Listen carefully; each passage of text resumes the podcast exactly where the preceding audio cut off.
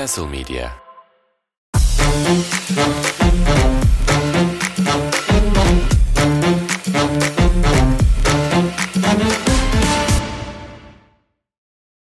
Castle Medya'nın sunduğu Şişkausgas'ta hoş geldiniz. Normal sezonu kapadık. Artık playoff'ları bekliyoruz ve playoff'ları beklerken bir bölüm daha kaydetmemek olmazdı. Ersin'le beraberiz. Ersin hoş geldin abi nasılsın? İyi vallahi abi hoş bulduk. Bayram yapmaya başladık. Uzun zaman sonra ilk kez hayatımda Arife gününden bayram kutlamaya başladım. Hep özenirdim. Hep özenirdim bu işe. O yüzden bu biraz keyif verdi. Yani Ne güzel abi ne güzel Allah artırsın. evet evet. Arife'den bayram gelmiş daha ne istiyorsun? Evet evet ya bu gerçekten hoş. Senin gurbetteki ilk bayramın. Evet şimdi sen söylerken ben de onu fark ettim. Yani benim gurbetteki ilk bayramım ve ben cuma günü çalışıyor olacağım maalesef. Ama burada farklı tatiller var. Onları değerlendirmeye çalıştık biz de yani yapacak bir şey yok. E tabii canım yani sonuçta biz de hayatımızda bilemediğimiz şeyleri, yaşamadığımız şeyleri sen orada tatil olarak kutluyorsun. Sana özenmiyorum ama bazen de imreniyorum, keyif alıyorum. Umarım bu bu hayat hep böyle mutlulukla sürer. Umarım bu hepimiz için gerçekleşir. Bazen en azından hani daha bir hür bir hayata yakın olduğumuzu da hissetmeye başladım yaklaşan seçimde. Biraz kıpır kıpırız açıkçası. Türkiye'de durumlar böyle. İnşallah, inşallah. Çok cinslemek istemiyorum o yüzden bir şey demeyeceğim o konuyla alakalı ama umuyorum Ben de kendi hislerimi günlerde kendi hislerimi paylaştım açıkçası. Yani daha hani bizim bilebileceğimiz bir şey değil. Bazen hani şununla alakalı bir şey söyleyeceğim. Bazen hani şunu unutuyoruz ya 85 milyonluk ülke. Tek tek Ersin ne ister, Savaş ne bekler, Ali ne düşünür, Ayşe'ye ne yapalım diye bir siyasi yöntem 85 milyonluk ülkelerde maalesef yok. En azından en azından biraz daha özgürlük, biraz daha güler yüz, biraz daha huzur, biraz daha cep ferahlığı. Umarım buna ulaşırız.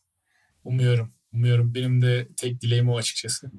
Dediğin doğru ama yani seçimlerin arkasında seçim öncesi çok konuşuluyor işte. Genelde de insanlar hep kendi parçaları olduğu çevrelerden hep bir bilgi akışına maruz kalıyor ve aslında seçimin arkasında çok da tahmin edilemeyen dinamikler olduğunu da unutuyorlar biraz ama bu sefer bence iyi hissetmekte bir kötülük göremiyorum ben. Bu sefer sanki bir şeyler değişecek gibi geliyor bana. Bana da öyle geliyor. Sen ne zaman oy kullanacaksın?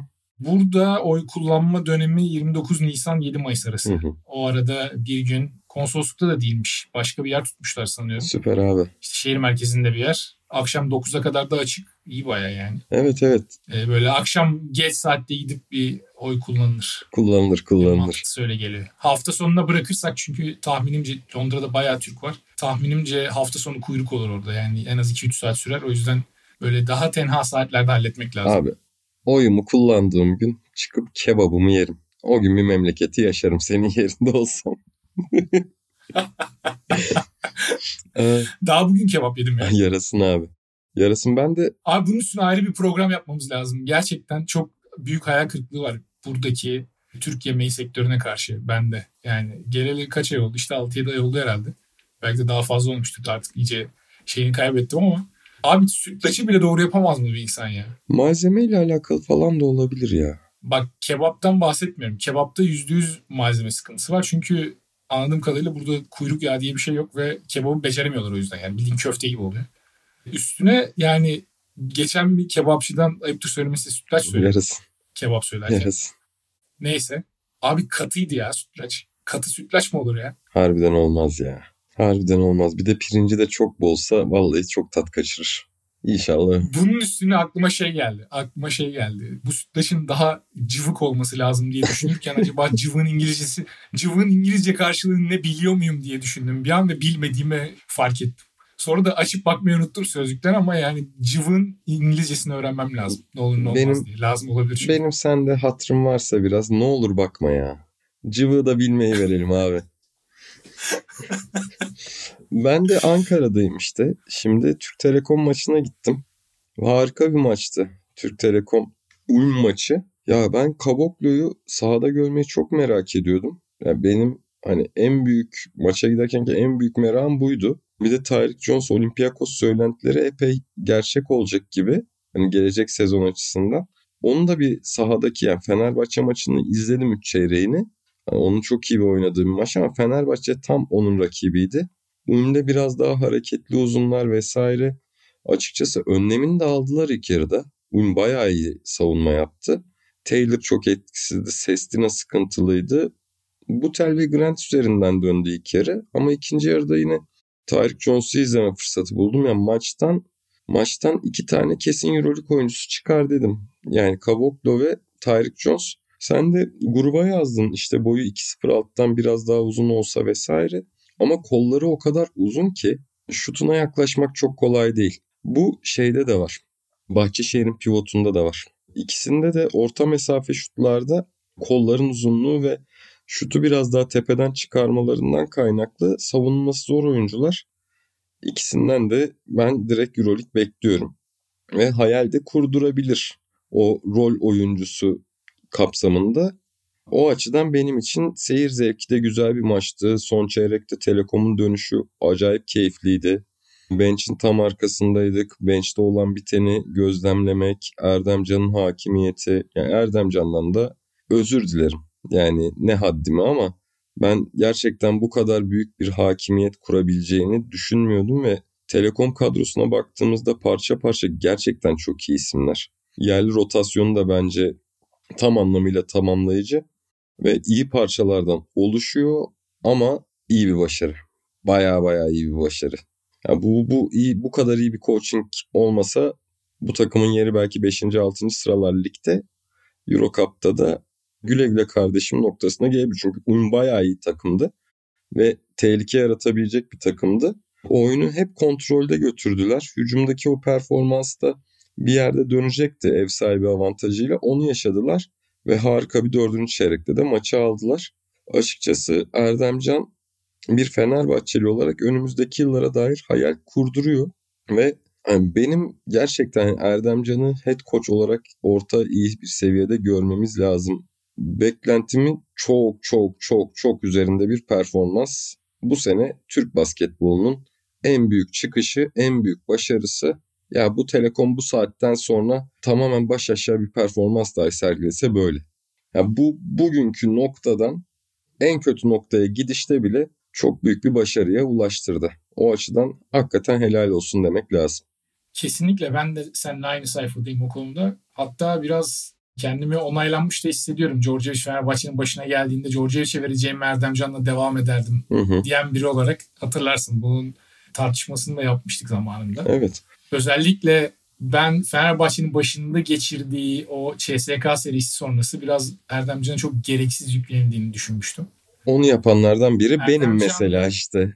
O hakimiyet, o head coach hakimiyetinin eksik olduğunu falan düşünmüştüm. O takımın çok eksik olduğunu falan göz ardı ederek açıkçası. Mesela orada ben kendime hatalısın kardeşim diyorum. Sözünü kestim sen devam et abi kusura bakma. Yok canım estağfurullah. Bazen çok anın içinde kayboluyoruz bazı şeyleri değerlendirirken. Yani çok normal. Ben de benzerlerini geçmişte yapmışımdır. İleride de muhtemelen yaparım yani sonuçta bazen duygusal da insan tepki verebiliyor bazı şeylere. Her zaman böyle buz adam gibi duygularından arındırılmış şekilde her şeyi objektif değerlendirmek çok söz konusu değil, mümkün olmuyor. Ama o, o seriden itibaren yani o seride özellikle Erdemcan işte koç mu bu Fenerbahçe 3-0 süpürüldü gibi ithamlar gelmişti açıkçası. Sonrasında tabii o Utah Jazz macerasının da Erdemcan'ın ne kadar katkıda bulunduğunu da bilmiyoruz. Hani onu da sonuçta elimizde somut bir şey yok. Erdemcan Utah'a gitti ve şunu öğrendi diyebileceğimiz bir şey yok ama günün sonunda Telekom'da geçirdiği sezon ki daha geçtiğimiz hafta sonu Fenerbahçe'yi tekrar yenerek sezon serisini de süpürmüş oldu Fenerbahçe'ye karşı ve ligde de artık %90 lider bitirecekler. Tüm playoff'ları sağ avantajıyla oynayacaklar. Öyle de bir avantajları var. Yani ligde de bu takım sonuna kadar gidebilecek bir görüntü veriyor bana sorarsan. Eurocup için de yani takım kesinlikle koç takımı olduğunu gösteriyor. Çünkü bu kadroya baktığında evet elde kıymetli parçalar var Euro Cup seviyesinde. Ama kolaylıkla bence raydan çıkabilecek de bir takım aynı zamanda. Bu takımı bir arada tutmak çünkü mesela bakıyorum kadroya işte Jerry Grant, e, Tyreek Jones, Tony Taylor gibi oyuncular yetenekli oyuncular hepsi.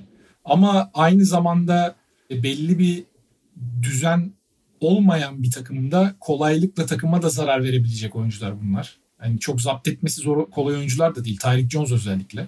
Biraz deli fişek bir oyuncu yani ama bunu doğru şekilde kanalize etmeyi başardı ve yanlarına da işte daha böyle ne vereceği az buçuk belli yan parçalar koyarak işte başta Erkan Yılmaz olmak üzere işte Sestina, Butel gibi böyle daha düzenli katkı veren yan parçalar. İşte tek sıkıntıları bence kadro ya derin değil.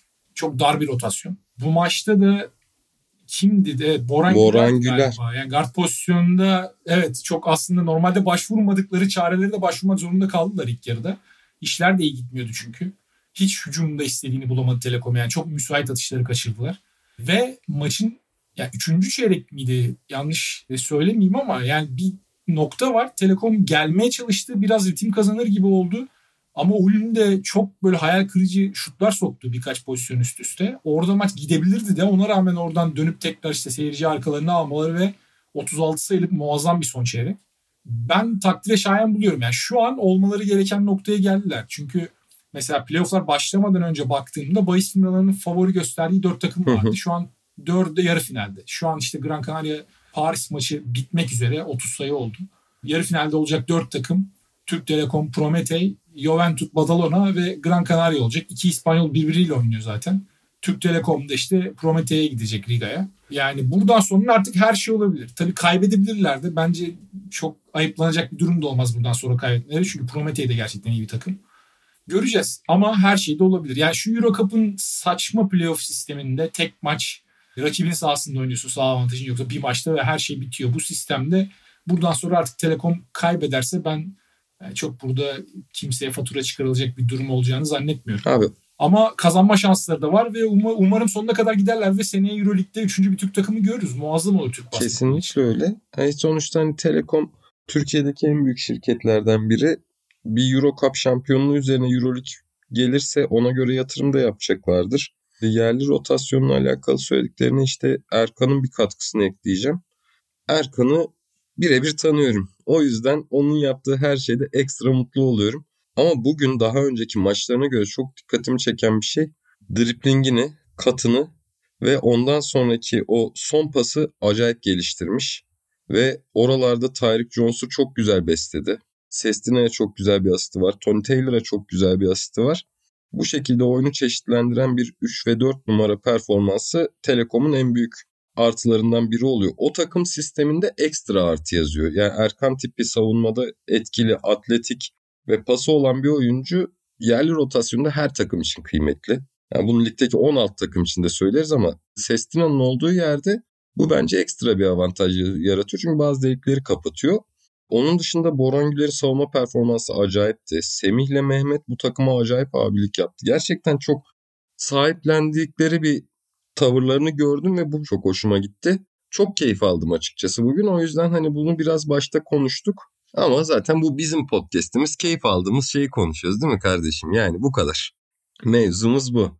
Erkan'la ilgili ufak bir şey söyleyeceğim. Yani beni en çok etkileyen şey bu sezon, özellikle bu sezon senin de söylediğin gibi o saha görüşü ve yani sadece saha görüşü değil o pasları aynı zamanda bir şekilde geçirebilmesi de. Yani execution dediğimiz işte bir şey düşünüyorsun ama onu nasıl yaptığın daha önemli sonuçta. E, bugün de kendi standartlarında aslında iyi bir maç çıkarmadı. Yani iki sayısı var. O da maçı izleyenler bilecektir. Muazzam bir smaç yaptı. Televizyondan çok daha acayipmiş. İnanılmaz Televizyondan çok yaptı. daha acayipmiş. Yani çıktığı mesafe bizim çaprazımızda kaldı.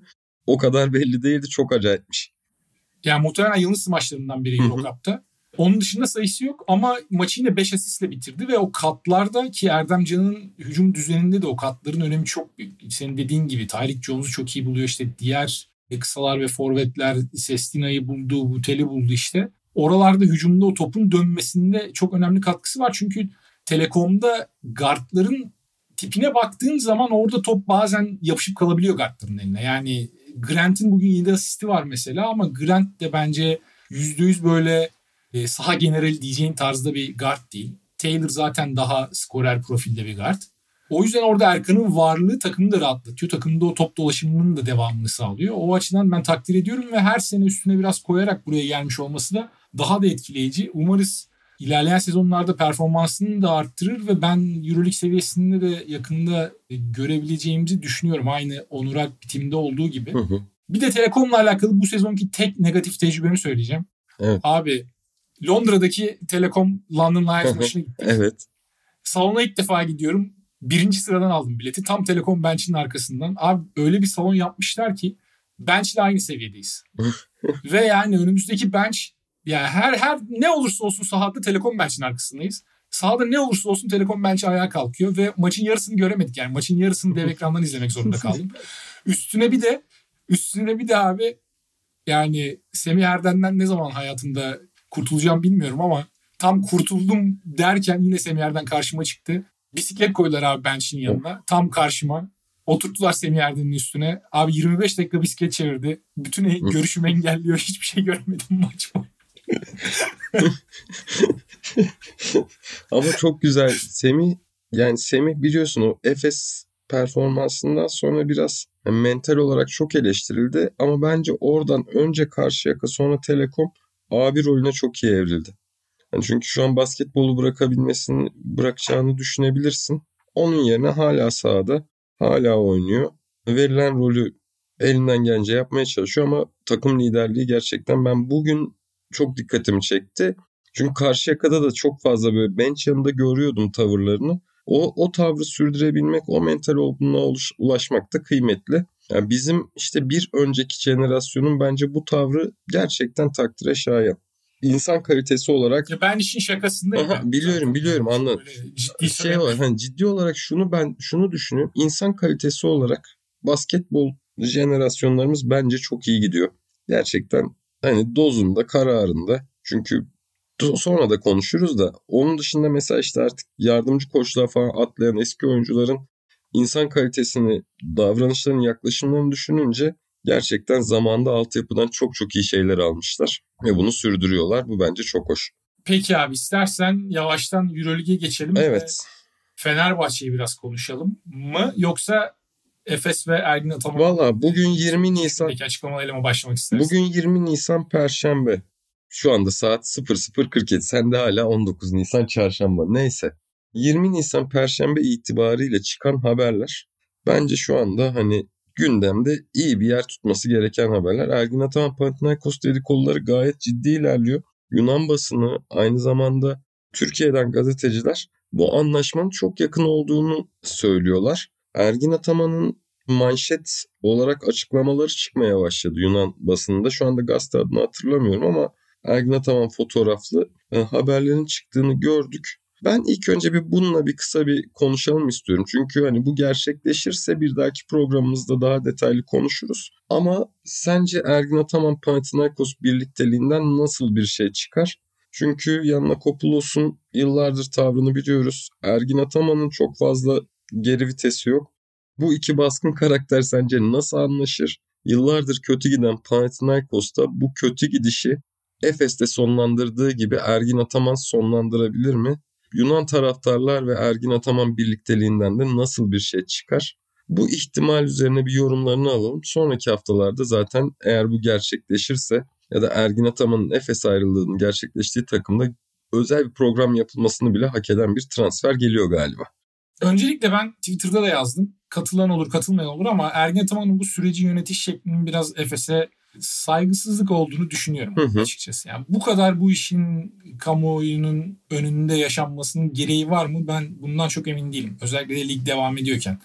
Yani Ergin Ataman sözleşmesi bitmiş olsa ve yaz döneminde olsak istediği açıklamayı yapsın tabii ki. Kendi bileceği iş ama önümüzde hala Efes'in oynayacağı maçlar var. Lig bitmemiş. Playoff'lar geliyor.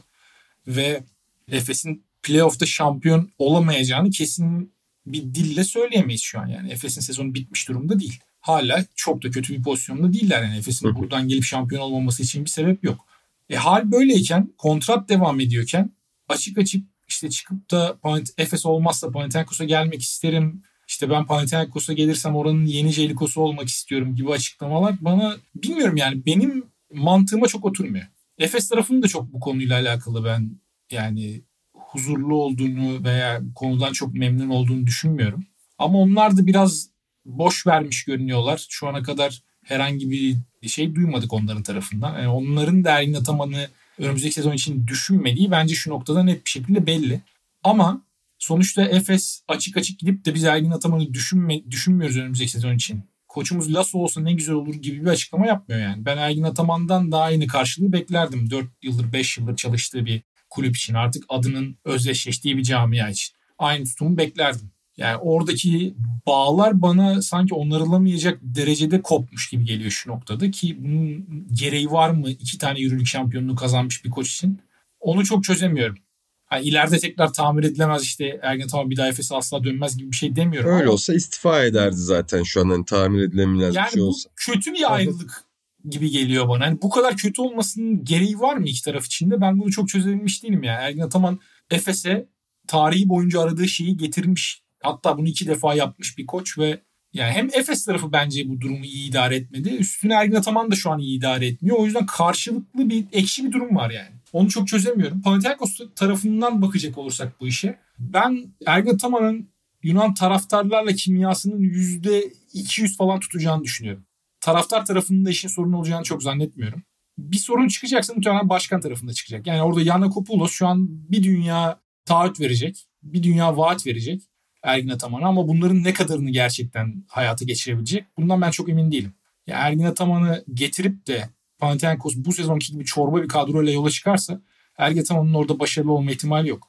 Ortaya ne kadarlık bir bütçe koyabilecek Yanakopoulos? Yani yıllardır bir şeyler yapmaya çalışıyor. Her seferinde eline yüzüne bulaştırıyor. Ortaya bir bütçe koysa bile mesela Ergin Ataman'ı orada destekleyebilecek bir mekanizmayı ne kadar koyabilecek? Çünkü Panathinaikos'un elinde olan değerlerin hepsinin sırayla içinden geçtiler ve hepsi artık illallah etti. Kulübe dokunmaz hale geldi. Yani işte Albertis geldi gitti, yok Diamantidis geldi gitti. Hepsi artık eline eteğini çekti. Yani orada GM'liği kim yapacak? Gerçekten o transferlerde Ergin Ataman'a kim? Hani koç bunu da acaba almasak mı diyecek. Çünkü Ergin Ataman'ın öyle birine de ihtiyacı var kesinlikle. Hı hı. Öyle biri olacak mı orada ondan da emin değilim. Hani kadroyu kim kuracak? %100 Ergin Ataman mı kuracak? Ne kadar Ergin Ataman'ın elinde doğru bir Ergin Ataman kadrosu olacak? Veya istenilen seviyede olacak mı gelecek oyuncular? Bundan yani çok emin değilim. Bunu yaz dönemi anlatacak bize. Eğer Ergin Ataman oraya giderse. O yüzden göreceğiz. Ama ben şey olduğunu düşünmüyorum. Hani kesinlikle kötü olacak bir senaryo görmüyorum açıkçası. Ergen Ataman orada başarılı da olabilir. Tabii bu başarıdan kastım şu an göreceli. Yani sonunculuğa oynayan neredeyse bir Panathinaikos'a ilk senede Final Four yaşatmasını falan açıkçası çok beklemiyorum ama playoff'u zorlayan hani bu seneki Baskonya gibi veya sondan yakalayan Zalgiris gibi bir şeyler çıkarabileceğini de inanıyorum Ergin Ataman'ın. Taraftar da arkasını alırsa özellikle. Peki şimdi bir iki bir iki transfer haberi okudum sen konuşurken. Petrusev, Nazmi Trulong gibi isimler geçmiş Panathinaikos'la. Petrusev'le Ergin Ataman hiç anlaşamadı. Bence bu transfer gerçekleşmez Ergin Ataman olduğunda. Ama Panathinaikos'un neredeyse sıfırdan bir kadro kurması gerekiyor. Ergin Ataman sonuncu ve net olarak Euroleague sonuncusu Efes'ten hemen çok iyi bir takım çıkardı. Doğru hamlelerle ve doğru sezon planlamasıyla ve bunu 4 sene boyunca devam ettirdi. Bu sene bu sene artık işler tıkanma noktasına geldi. Bence yine planlamada 4 numaradaki ve 5 numaradaki işte değişim gerekliliğine cevap veremedi takım. Orada bir eksiklik vardı ama düşününce Big Three kurdu aslında. Ve bunun başarısızlıkla sonuçlanmasında saha içi etkileri var, mental etkileri var vesaire. Yine rezalet bir planlama, berbat vesaire denmezdi sezon başından bakınca. Tekrar bir sıfırdan planlamaya ihtiyaç duyuyor. Burada bence Yunan oyuncuların önemi çok fazla olacak. Buralarda eğer, buralarda eğer Ergin Ataman istediği oyunculara ulaşabilirse başarı daha kolay gelir. Ama bu kadar yıllık kaosun üzerine yani bir de gerçekten şimdi Efes'te Efes'te Alper Yılmaz yönetiminde ve genel menajer olarak da çok fazla öne çıkmayan, doğru yerlerde doğru röportajlar verip onun dışında gerçekten çok fazla görmediğimiz bir GM profili. Bence bu kadar başarılı bir takımda haddinden fazla da yani mütevazi. Böyle bir GM profili ardından deli bir başkan. Çılgın bir başkan diyeyim ya da deliden öte. Bu değişime adaptasyon nasıl olur? Yani gelecek sezonun sadece Türk taraftarlar ya da Yunan taraftarlar için değil, genel olarak Euroleague takipçileri için, Avrupa basketbolu takipçileri için gerçekten en merak edilecek hikayelerinden biri olur. Fener serisine geçmeden de gelecek seneyle alakalı, iki sezon sonrasıyla alakalı Dubai ihtimali konuşuluyor. Bayern Münih'in bütçeyi çok fazla yükselteceği yüksek sesle dillendiriliyor artık. Trinkier'in Bayern Münih dışında bir takım koştuğu konuşuluyor vesaire. Transfer döneminin çok yoğun ve keyifli geçeceğini görüyoruz. Heyecanlı bir yaz dönemi bizi bekliyor. Güzel bir Euroleague sezonu oluyor. Playoff'larla alakalı da Fenerbahçe serisiyle başlayalım istersen. Fenerbahçe sallantılı geçen, dengesiz geçen Euroleague sezonunu 8. sırada bitirdi ve Olympiakos'la eşleşti. Açıkçası liderle eşleşmek her zaman en zorudur. Seriyle alakalı beklentilerin nedir? Fenerbahçe'nin 8.liği başarı mıdır, başarısızlık mıdır? Bu konularda bir yorumunu alayım sonra ben de yorumlarımı ekleyeyim. Öncelikle 8.lik başarı mı, başarısızlık mı? Oradan başlayayım istersen. Hı hı, tabii tabii. Ya benim bu konuyla alakalı tutumum açıkçası son herhalde 7-8 hafta itibariyle netleşmişti. Fenerbahçe'nin yaşadığı düşüş de belliydi oradan sonra. Artık ilk dörtte bitiremeyeceği de az buçuk belli olmaya başlamıştı sona doğru. Son 5 hafta gibi herhalde 4 şansı gitgide azalmaya başlamıştı. Ben sezonu bir hani ikinci yarısını değerlendiriyorum. Bir de totalde değerlendiriyorum. İki ayrı pencerede bakıyorum. Yani totalde baktığımızda bu bence bir başarı. Yani ilk sezonunu geçiren bir koç. Sezon başında kadro kurulduğunda herkesi de aslında %100 memnun etmeyen bir kadro yapısı. Buna rağmen kazanılan bir sekizincilik başarısızlık değil en azından onu söyleyebilirim. Ama tabii ki sezon içerisinde lige ona 2 gibi bir dereceyle başladığın zaman o beklentiler bir anda tekrar ayarlanıyor. Bir kalibrasyon oluyor herkesin beklentisinde. Oradan sonra 8.'nin gelmesi ligin ikinci yarısına baktığımız zaman net bir şekilde başarısızlık. Zaten buradaki yani başarısızlık bence dereceden daha ziyade oyunun içindeki etmenlere, faktörlere baktığımız zaman bunu görebiliyoruz. Fenerbahçe'nin savunması özellikle ligin ikinci yarısında adeta uçurumundan aşağı yuvarlandı. Fenerbahçe sezonun ilk 12-13 haftasında hatta belki de 15 haftasında ligin savunma verimliliğinde en tepesindeki 2-3 takımdan bir tanesiydi. Ve Fenerbahçe ligi bu alanda yanlış hatırlamıyorsam yani böyle tam ortasında falan oralarda bir yerde bitirdi savunma verimliliğinde. Ve bu gerçekten bir şeylerin yanlış gittiğini gösteriyor. Çünkü yani tamam sakatlıkları oldu. Ama sakatlar döndükten sonra da Fenerbahçe asla sezon başındaki o savunma performansına tekrar yaklaşamadı. Demek ki burada bir problem var. Yani sezon ikinci yarısıyla alakalı kesinlikle mikroskopla incelenmesi gereken bir problem var ve bunun önümüzdeki sezon için şu an ben tamir edilebileceğini çok zannetmiyorum. Önümüzdeki sezon için bunun tamir edilmesi lazım. Ama uzun vadeli de bakarsak ben bu sezonun önümüzdeki sezonlar için iyi bir zıplama tahtası olduğunu düşünüyorum. Elde belli bir çekirdek var. Devam edeceğin oyuncular net bir şekilde belli. Yani kim bu kadroda kalsın, kim kalmasın dersen herkesin sayacağı oyuncular 3 aşağı 5 yukarı net olur. Yani bazısının kontratı var. Belki çıkamazsın. Ama onu da biliyorsun en azından. Onları belki fırsatın olursa önümüzdeki sezon ikinci bir role düşürme şansın var. Ben o açıdan baktığımda çok yani ortalık karartacak bir durum olduğunu düşünmüyorum şahsen. Tabii ki kaçırılmış bir fırsat var. Ben de şahsen yani Fenerbahçe Monaco ile oynasın isterdim. Tabii ki Olympiakos'a Monaco'yu tercih ederdim ama Monaco ile oynasaydı da Fenerbahçe eğer bu oyun oynamaya devam ederse hani hasbel kadar işte diyelim ki Dorzi hücum faali yapmadı Campazzo ve Fenerbahçe o maçı kazandı. Ama son haftalardaki oyun trendine baktığımızda bu oyunda Fenerbahçe'nin Monaco'yu yeneceğini söylemek de zor. Evet. O yüzden hani çok da büyük bir şey değişti mi ondan çok emin değilim. Tabii ki yani muhtemelen bir %20 ya da 30 azaldı Fenerbahçe'nin playoff şansı. Monaco yerine Olympiakos eşleşmesiyle beraber. Ama dediğim gibi biraz da uzun vadeli planlama olarak bakmak lazım böyle şeylere. Herkes sezon başlarken yaz döneminde uzun vadeli planlayalım, uzun vadeli planlayalım diyor. Sonra sezon içine geliyorsun bir maç kaybediliyor. Abi bu koç da koç değilmiş oluyor. Yani uzun vadeli planlayalım diyen de aynı adam sezon başında. Sonra 29. haftada bir maçta kötü oynuyorsun ve 15 sayı fark yiyorsun. Abi bu koç adam değilmiş ya işte acaba Djordjevic mi kalsaydı? Hani abartıyorum biraz ama hı hı. demeye gelen neredeyse de aynı insan yani anın içinde çok fazla kaybolmamak gerekiyor. Tabii ki bu taraftarın işi değil bu GM'in işi anın içinde kaybolmamak. Ama taraftarın da biraz acaba bu işin başka bir tarafı da mı var diye düşünmesi de gerekiyor bence. Yani planlama açısından dediğin doğru ama işte Itudis transferi ve uzun vadede planlama bir yandan Euroleague'de koçluğa başladığından beri hep en zirvede olan Evet bunun CSK'nın bütçesiyle alakası var. CSK'nın yıllardır dominasyonuyla alakası da var vesaire vesaire. Ama bir yandan uzun vadeli planlarken bir yandan da kısa vadede tepe, hedefi hep tepeye dikmiş oluyorsun aslında. o gelen koçun da o gelen koçun da yarattığı bir şey var açıkçası. Yani bu kadro Djordjevic'le kurulmuş olsaydı o tarz beklentiler çok fazla oluşmayabilirdi diyeyim. Yani bazen isim de direkt beklentiyi yaratmış oluyor. Bu da bunun tamam, psikolojik ama... etkisi de var. Hani onu demek istiyorum aslında. Ya şunu da söyleyeyim şimdi. Partizan'ın başında Obradovic var. Partizan taraftarı Euroleague şampiyonluğunu beklemiyordur herhalde. Tam mesela eldeki şartlara rağmen muazzam bir başarıyla takımı oraya kadar getirdi. Son 7-8 hafta inanılmaz bir form yakaladılar. Ve Obradovic imzasını attı sezona. Okey. O sezona baktığında Obradovic muhtemelen Itudis'ten zaten daha başarılı bir sezon geçirdi. Eldeki kaynaklara vesaireye baktığında ama yine de sonuçta elindeki koç Avrupa tarihinin gördüğü en iyi koç diye Partizan şu an Final Four'un bir numara adayı olmadığı için suçlanmalı mı mesela? Hani bu mantıkla. Haklısın.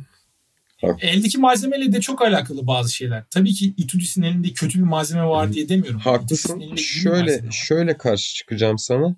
Obradovic'in Fenerbahçe'deki ilk senesinde de kimse Euroleague şampiyonluğu beklemiyordu. Partizan şimdi tekrar ivmelenme döneminde. Belki de Obradovic'in gelecek sezonki yani sonuçta hani kötü bir Euro Cup performansı, sürpriz bir eğlenme, üzerine tekrar Euroleague'e alınan davet ve bence kurulan iyi bir kadro vardı. Ondan sonra kadro uyumuyla ve Obradovic'in gerçekten büyük koştuğuyla işler yoluna girdi. Partizan'ın gelecek seneki beklentisinin ne olacağını ben tahmin ediyorum. Garanti Final Four denk getirirsek de şampiyonluk. Fenerbahçe'de bu bir alışkanlık haline aldığı için tekrar bir büyük isim koçluğu altına girdiğinde bence bu beklenti Partizan'dan biraz daha fazla olabilir. Çünkü hani verdiğin işte ben... verdiğin örnekteki Fenerbahçe Obradovic birleşmesini de düşündüğüm için o yüzden söylüyorum aslında. Fenerbahçe'de Obradovic'le birlikte Obradovic'in ilk geldiği sezonda o kadar uçup kaçmıyordu. O yüzden dedim yanlış anlama. Şimdi abi iki şey söyleyeceğim. Birincisi Obradovic'in ilk sezonundan bahsettiğim iyi oldu. Fenerbahçe'deki o ilk sezonu Obradovic'in hiç iyi bir sezon değildi ve dünya kadar da para harcamıştı. Orada Obradovic'le yani Obradovic'ten şüphe duyulsaydı Fenerbahçe o 5 sezonluk Final Four serisini yakalayamayacak. Evet. İlk söyleyeceğim şey bu. Bir bunu kenarda tutalım. İkincisi ya dinleyen Fenerbahçeler ben de Fenerbahçeliyim de yani dinleyen Fenerbahçe arkadaşlar kusura bakmasın ama Fenerbahçe ne haddine kendini banko bir Final Four takımı olarak görmek başında kim olursa olsun. Yani çünkü yani bakalım bir Euroleague tarihine. Hep oralarda olan evet bir CSK var. Son 20 yılı düşün. Hep oralarda olan bir CSK var. İnanılmaz paralar harcayan. Ama ya buraların gediklisi dediğin şu an mesela kesin orada olarak gördüğün takımlara bak. 10 senedir Real Madrid'de. 10 senedir Real Madrid'de tamam. orada. Ben Olympiakos'ta saymam tamam. mesela. Bu takımlarla alakalı şimdi şunu düşün. Barcelona ne yollardan geçti son para harcadığı döneme kadar Pesic öncesi? Ne hezimetler yaşadı ki tekrar şu an olduğu o powerhouse dediğimiz duruma gelebilmek için. Real Madrid neler neler gördü Lasso'dan önce. Dünyalar kadar paralar harcamasına rağmen. Olympiakos ne dönemlerden geçti? Kaç kere madar oldu? Playoff'ta eğlendi işte 50 sayıyla kazandığı maçın ardından 3-1 seri verdi Siena'ya vesaire vesaire hı hı. vesaire vesaire. Yani sen Allah'ı da olsan bu ligin illaki bir rebuilding sürecinden tekrar uzun süreli bir planlamadan geçeceksin. Bunun kaçışı yok. Bunun kabullenilmesi ve bu süreçte destek verilmesi lazım. Fenerbahçe taraftan şu an o yüzden yani yapması gereken şey bu takım için heyecanlanmak, bu takım için karalar bağlamak değil. Ben onu söylüyorum.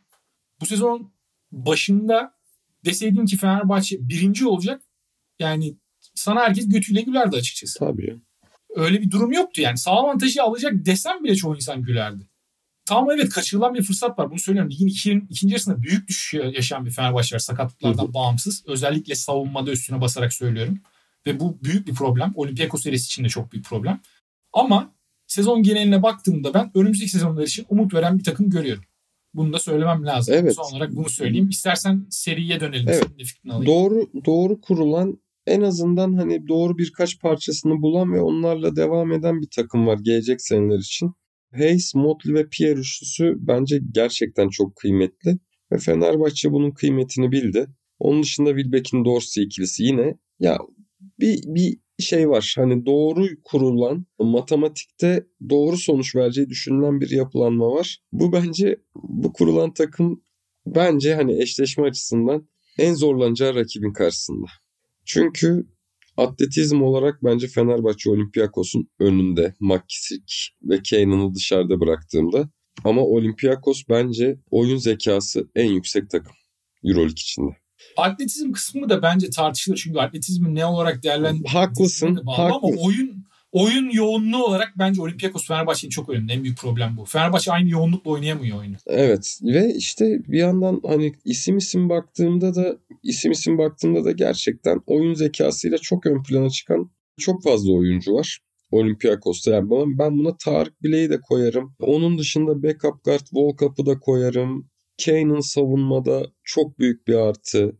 Peters yine tamamen aklıyla oynayan o doğru şutu doğru anda atan oyuncu. Ya çok fazla silahı var Olympiakos'un ve Fenerbahçe koçunun Yunan olması olsun, yıllardır Final Four'da iş yapıp hala o taraftar tarafından top seviyede görülmesi olsun. Olympiakos'un asla oyundan düşmek istemeyeceği türden bir rakip.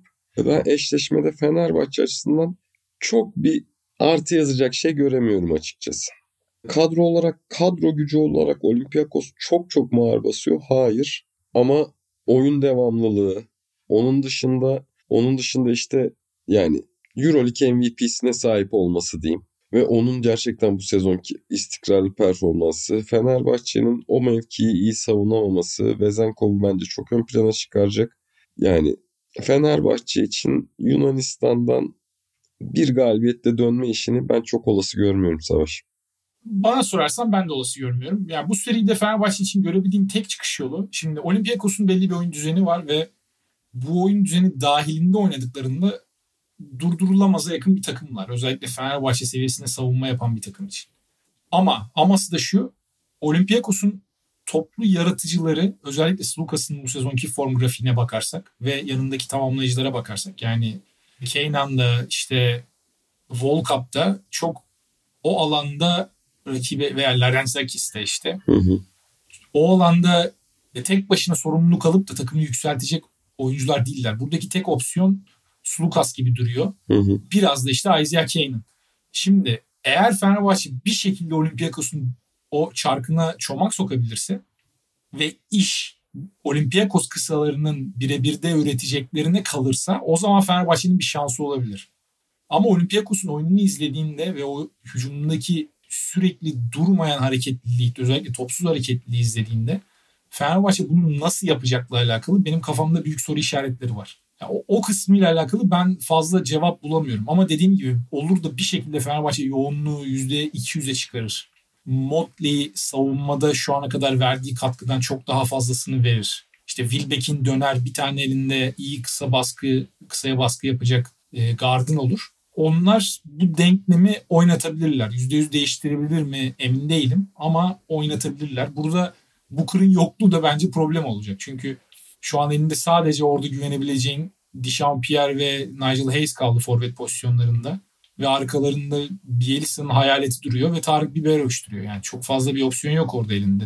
Muhtemelen Nigel Hayes ve Pierre'i 40 dakika oynatmayı, oynatmak istemediğinde ilk gideceğin opsiyon Tarık Biberovic olmak zorunda. Onun da savunmada ne kadar kolay kaybolabildiğini biliyoruz.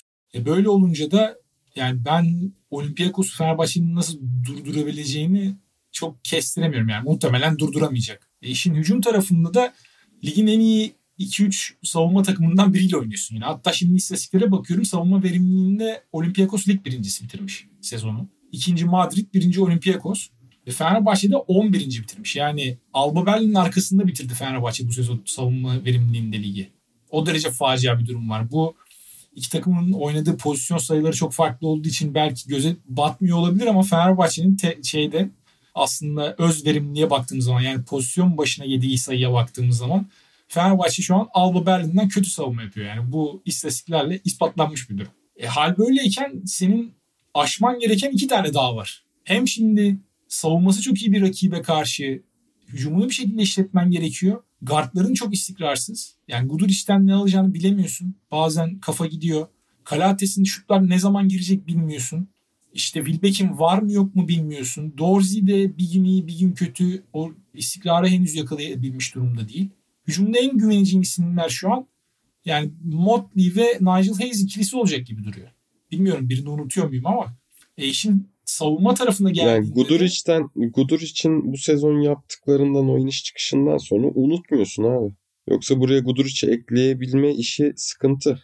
Ekleyemiyorsun bence. İşte Guduric o içerideki mi dışarıdaki mi hangi maç? Maç 30'a gittiğinde Olympiakos'a karşı ikisi de 30'a gittiği için hangisi olduğunu Evet. hatırlamıyorum ama biraz karakter göstermişti. Bir 20 sayısı vardı diye hatırlıyorum. Yani Guduric'ten ben, bu seride Fenerbahçe bir şeyler beklemek zorunda ve almak zorunda. Yani seriyi kazanmak demiyorum. Hani bir iki maç çalmak istiyorsa bile Guduric'in çok iyi bir performans göstermesi lazım. Çünkü Fenerbahçe karşısında kısaya en iyi baskı yapan guardlardan birini bulacak. Yani Fenerbahçe'de şimdi düşün Wilbeck'in iyi bir gün geçiriyor. Volkap'ı koyacaklar üstüne Volkap dövecek Wilbeck'ini ya 40 Daha Wilbeck'in daha Wilbeck'in Özellikle Pire'de. dur savaş daha Wilbeck'in dönüp dönmeyeceği de belli değil ki. yani dönecek mi? Öyle öyle bir dur savaş dedin ki. Ha hayır hayır Wilbeck'in daha dönecek mi? Booker dönecek mi? Guduric sakat dönecek mi? Hani daha bunların da dönüp dönmeyeceği belli değil yani. Öyle de bir durum var. Herhalde dönmeyecek. Yani Evet, evet. Ben çok dönecek gibi anlamadım. Wilbeck'in oynayabilir diyorlar. Guduric'i de çok bilmiyorum açıkçası. Öyle de bir durum var. O yüzden hayırlısı ya Fenerbahçe için. Fenerbahçe için gerçekten hayırlısı. Yani Dorsey'nin eline bakacak bir Fenerbahçe. Kalates çünkü çok rahat saf dışı bırakabilir Olympiakos. Kısaları çok istikrarlı ve iyi baskı uyguluyor. Ve bunu yaparken bir yandan Sulukas'ı da bir kenara atıp dinlendirebiliyorlar. Hani oyun içinde de bir kenara atabiliyorlar Sulukas'ı. Fenerbahçe bence Olympiakos için hep bir tahmin edebilir noktada. Ya ben baya baya ümitsizim ya. Gerçekten. Ama bunda çok bir sıkıntı olacağını düşünmüyorum. Çünkü Hayes, Pierre, Motley üçlüsü bana bir yandan o kadar keyif veriyor ki. En azından hep oyunun içinde bir Fenerbahçe izlesek. Yani sonuçta sonuçta burası da Euroleague Top 8. Yani bir kötü şut performansına bakar. Litvanyalı bir arkadaşımla konuşurken ona şunu dedim ya keşke bize Barcelona size Olympiakos çıksaydı. Çünkü Olympiakos'un Zalgiris'i biraz daha hafif alma durumu olabilirdi. Şimdi Barcelona'da Yasikevicius'la o olmayacak. Bizim için de Barcelona daha bir kolay çözüm bulabilecek rakipti. Biz de Olympiakos'la çözüm bulamayacağımız ne varsa onu yaşayacağız. Hayırlısı dedim yani. Bu arada Olympiakos tarafında da şöyle bir durum var. Kesinlikle en istemedikleri takım çıktı onlara. Ya Partizan'dan sonra. Partizan Evet, şu evet. an herhalde ilk dört dışında kalıp da herkesin istemediği bir numaralı takımdı. Son 10 haftada oynadıkları oyundan sonra. Hı hı. Fenerbahçe'de yani kadroya baktığın zaman 1-8 eşleşmesinde 8'den isteyeceğim bir takım değil. Çünkü şu an baskı Fenerbahçe'nin üstünde olmayacak. Fenerbahçe'nin en büyük avantajı bu bence. Eğer ilk maçtan Fenerbahçe psikolojiyi biraz değiştirebilecek bir Olympiakos'un üstündeki baskıyı arttırabilecek bir oyun oynayabilirse işler tamamen tersine de dönebilir. Doğru. Benim demeye çalıştım ya bunun olma olasılığı düşük. Şimdi tekrar Olympiakos savunmasına geleceğim. Fenerbahçe'nin bu sezon en çok ekmek yediği yer ters eşleşmelerde işte pot altında Motley'i bulma, sırtı dönük Pierre'i bulma, sırtı Hı hı. dönük Hayes'i bulma. Ve yani son iki maça bakalım özellikle. Efes maçı tamamen bunun üstünden işledi ve Fenerbahçe bence Kızıldız maçında sürekli bunu kovaladığı için hücum çok durağan bir hale geldi ve eldeki maç gitti. Muhtemelen artık sezon boyu yerleşmiş bir oyun düzeni var. Bu seride de bu farklı olacak. Yani Fenerbahçe bunları kovalayacaktır. Ama işte Olympiakos'a bakıyorsun çok fizikli bir takım. Yani pot altında Fol var. 4 numarada Vezenkov yine Fenerbahçe'nin 3-4 kovmasına göre çok fizikli bir oyuncu. Yani hem Hayes'e göre hem de Pierre'e göre fizikli bir oyuncu. İşte 3 numarada Papanikolaou artı McKissick var. Guard'dan gelen Volkap artı Larenzakis bile pozisyonları için fizikli oyuncular. Ya bu bu eşleşmelere karşı ne kadar mismatch kovalayabilirsin? O yüzden Fenerbahçe'nin mismatch'in üstüne low post oyunların üstüne artı bir şeyler eklemesi gerekiyor. Çünkü Olympiakos Efes'in yaptığı gibi ilk adamdan yardım getirmeyecek o eşleşmelere. Sonuna kadar mesela Nigel Hayes Papanikolaou'yu posta zorlasın diye bekleyecek. Çünkü Papanikolaou'ya güvenecekler o oyunu durdurabilmesi için. Fenerbahçe'nin burada kesinlikle düzen dışı bir skorer çıkarması gerekiyor. Yani bu Dorsey olur, Guduric olur, isolation'lardan Fenerbahçe'nin bir şeyler yaratması lazım. Sonuçta bu oyunun kilidi yetenek abi. Yani Olympiakos ligin en iyi savunması olabilir ama yetenekli oyuncuyu durduramıyorsan gününde bir yetenekli oyuncuyu durduramıyorsundur. Ne kadar iyi savunuyorsan savun. Hücum her zaman iyi hücum iyi savunmayı her zaman yener derler ya. Ama işte bunun için de bireysel yeteneklerin konuşması gerekiyor ve Fenerbahçe'de bu bireysel yeteneklerin bu sezon ne kadar istikrarsız olduklarını düşünürsek benim umudum biraz da o yüzden az yani. Fenerbahçe net güvendiği bir tane kesin bu adam çıktığında sahaya 15'i bırakır en kötü gününde bile dediği bir adam olsaydı Ben çok daha güven dolu olurdum bir seri bu seri için ve Fenerbahçe'nin Olympiakos'u net bir şekilde zorlayabileceğini söylerdim. Ama şu an baktığımda ben Fenerbahçe içeride bir maç alır ve bu seri 3-1 ile biter diyorum. İçeride bir maç alır dememin tek sebebi de ya herhalde Olympiakos Fenerbahçe'yi 5 kere üst üste yenmez bir sezon içinde diye düşünüyorum. Ee, birkaç dakika daha arasında çünkü o kadar da fark ol, olmamalı yani. İki takım arasında bence o kadar fark yok oyuncu kalitesi arasında. Birkaç dakika daha konuşursak ama hani başladığımızdan buraya hep böyle Olympiakos'un hatlarını konuştuk. Birkaç dakika daha konuşursak 3 maçın sonunda toplam 80 fark olacak falan diyecek noktaya geleceğiz. Diğer eşleşme... Öyle bir şey demiyorum. Ben, ben, hani ben, ben öyle bir şey kesinlikle demiyorum. Yani Fenerbahçe kaybettiğinde sezon içindeki gibi kaybetmeyecektir muhtemelen. Ben ben biraz daha Ama ben biraz daha şey seni dinlediğim için kendi içimde böyle hani hep ulan böyle olsa böyle olur falan. Ben hiç çıkış bulamamaya başladım. E, o yüzden dedim. o yüzden dedim. O yüzden. Ben karamsarlığa sürükleme için söylemiyorum bu arada. Yani bir numaralı bitiren takım bir sebepten ötürü bir bitiriyor. Sekiz bitiren takım bir sebepten ötürü sekiz bitiriyor yani. Bu da bir gerçek.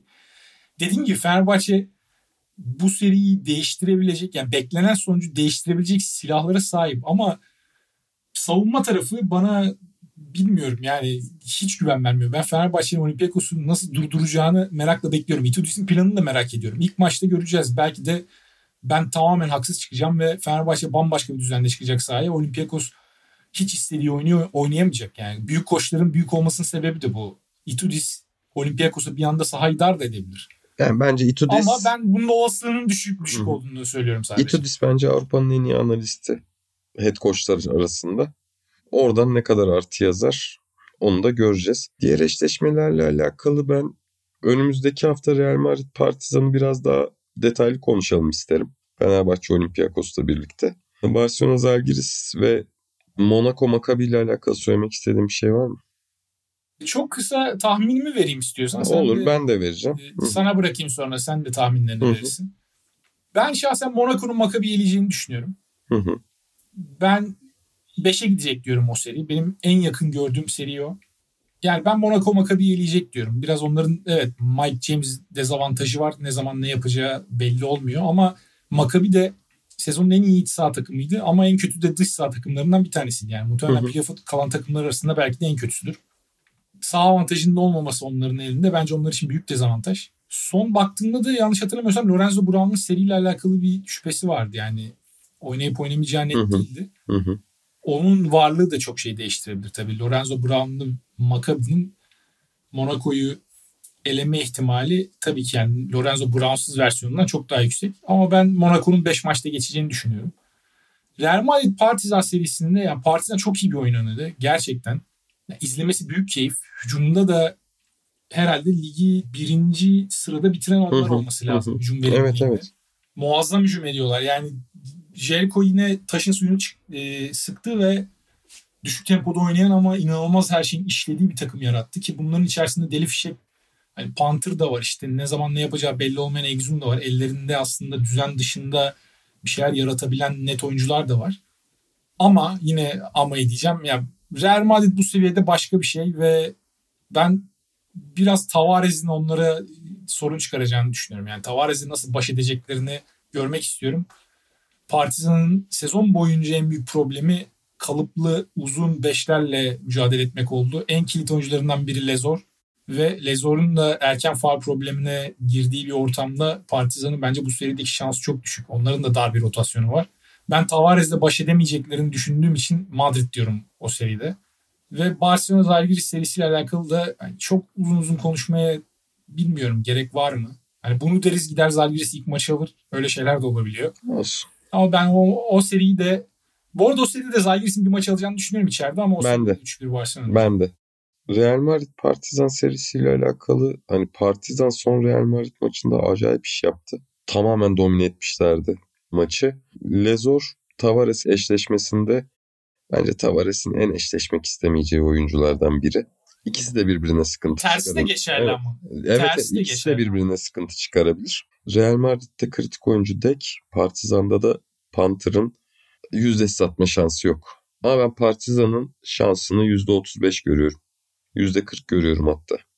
Bence bir Final Ben de Four... bu arada yüzde ver desen kırk veririm.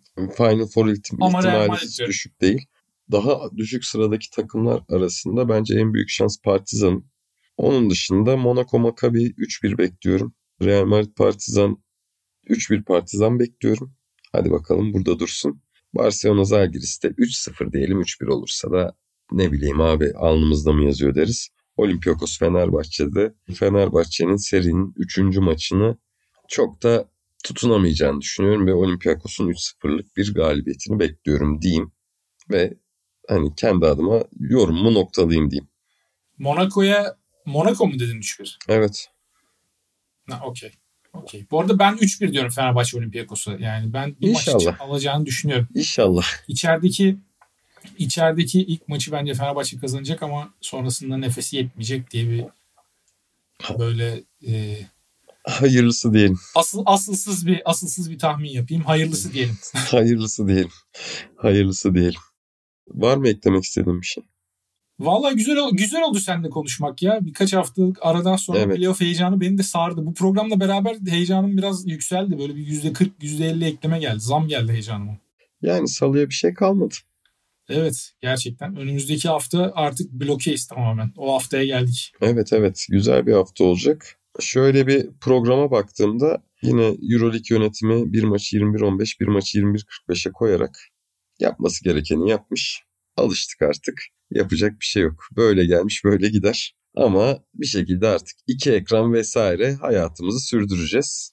Ve ondan sonra da Cuma'ya kadar her gün maç, her gün keyif. Güzel bir heyecanlı bir playoff serisi bekliyoruz. Kesinlikle ben de her sene olduğu gibi beklemediğimiz yerden bize bir heyecan çıkacak diyorum. Evet. Bu hangisi olur bilmiyorum ama en beklemediğimiz yerden bize bir böyle kaos ve güzel bir seri %100 çıkacak. O yüzden bence ucundan da olsa gözünüzü hiçbir seriden ayırmayın. Son cümleden sonra benim diyecek hiçbir şeyim yok. O zaman bu haftalık bizden bu kadar diyelim. Kendinize iyi bakın. Hoşçakalın. Hoşçakalın.